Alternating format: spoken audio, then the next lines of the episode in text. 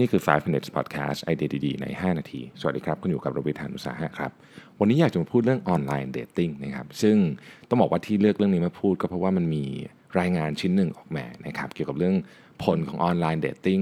ต่อสภาวะทางสังคมนะครับ ซึ่งเป็นงานที่ทำโดย Josue Ortega จาก University of Essex นะครับ แล้วก็ Philipp Hergovich นะครับ University of Vienna นะคือเขาก็ไปดูมาว่า online dating มันเปลี่ยนพฤติกรรมของคนยังไงบ้างนะครับ คือต้องบอกว่าย้อนกลับไปเนี่ยนะฮะก่อน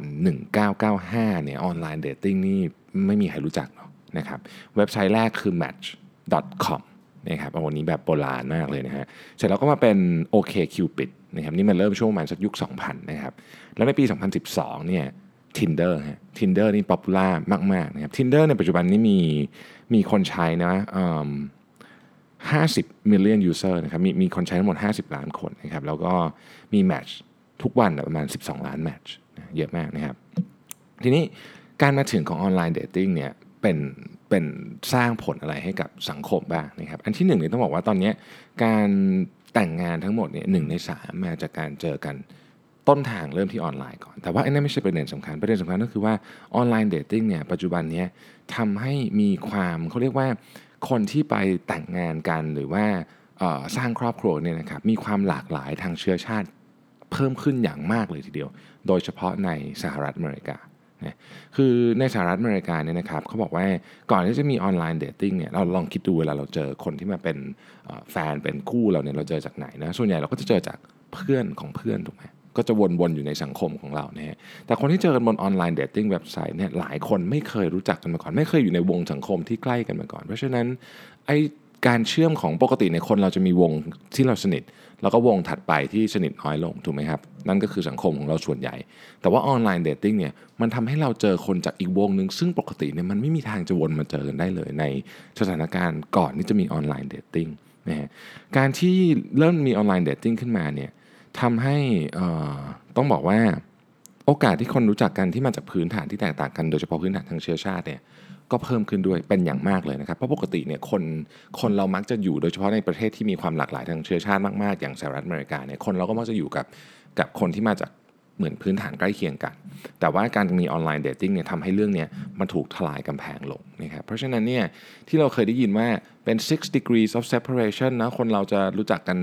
ทั่วโลกนี้ผ่าน connection 6 connection อะไรเงี้ยนะครับ เดี๋ยวนี้มันลดลงก็คือเราเรามีกรอบหรือมีมุมของของสังคมเนี่ยที่เพิ่มจำนวนขึ้นอย่างรวดเร็ว แล้วก็ไม่เกี่ยวข้องกันโดยตรงด้วย คือปกติในอดีตเนี่ยสังคมที่เราที่เราขยายไปเนี่ยมันจะขยายเป็นเป็นวงออกไปจากตรงที่เราอยู่ใกล้ที่สุดก็คือคนที่สนิทสุดไกลไปบวก1บวก2แบบนี้ แต่เดี๋ยวนี้มันกระโดดข้ามไปข้ามมานะครับเพราะฉะนั้นเราเห็นการเจริญเติบโตของ คู่ที่มาจากต่างต่างเชื้อชาติกันอย่างมากนะครับนั่นหมายความว่าอะไรในอนาคตอันใกล้เนี่ยเราจะเห็นความหลากหลายทางเชื้อชาติมากขึ้นอย่างมากเลยทีเดียวนะครับออนไลน์เดทติ้งปัจจุบันนี้เนี่ยถ้าเป็นคู่รักที่เป็นเพศตรงข้ามกันนะครับ heterosexual เนี่ยเป็นที่ที่เจอกันอันดับ 2 นะครับแต่ถ้าเป็นคู่รักที่มาจากเพศเดียวกัน homosexual เนี่ยเป็นที่ที่เจอกันในอันดับหนึ่งเลยนะหมายถึงว่าเจอกันน้อยออนไลน์เยอะที่สุดนะครับโดยถ้าพูดถึงคู่ของ heterosexual เนี่ยปกติเนี่ยคนที่แนะนำคือที่เจอกันเยอะที่สุดเนี่ยนะครับคือเจอกันผ่านเพื่อนนะครับคือเป็นเพื่อนของเพื่อนเพื่อนของเพื่อนของเพื่อนอะไรเงี้ยซึ่งตัวเลขเนี่ยมันเริ่มลดลงมาตั้งแต่ประมาณปี 1995 ตั้งแต่มี match.com เนี่ยนะฮะแล้วออนไลน์เจอกันออนไลน์เนี่ยก็เพิ่มขึ้นมาสองค่านี้แม้ว่าการเจอผ่านเพื่อนสำหรับ heterosexual เนี่ย จะยังเยอะกว่าการเจอผ่านออนไลน์ แต่ว่าตัวเลข2เนี่ยใกล้เคียงกันมากแล้วนะครับใกล้เคียงกันมากแล้วเอ่อ research ฉบับนี้ก็มีการคาดการณ์อีกด้วยว่า คนที่เจอกันออนไลน์เนี่ยมักจะมีความสัมพันธ์ที่ยืนยาวมากกว่า อันนี้คือตัวเลขผลนะแต่ว่ามันยังไม่มีหลักฐานมา support ว่าทำไมถึงมีผลอันนี้นะครับอันนี้ก็ต้องทำการเก็บข้อมูลกันต่อไป สิ่งที่น่าสนใจมากก็คือว่าในอนาคตเนี่ยการการแต่งงานกันของคู่รักที่เจอกันออนไลน์เนี่ยจะเปลี่ยนโครงสร้าง เชิงสังคมและความเชื่อเกี่ยวกับเผ่าพันธุ์ เกี่ยวกับเ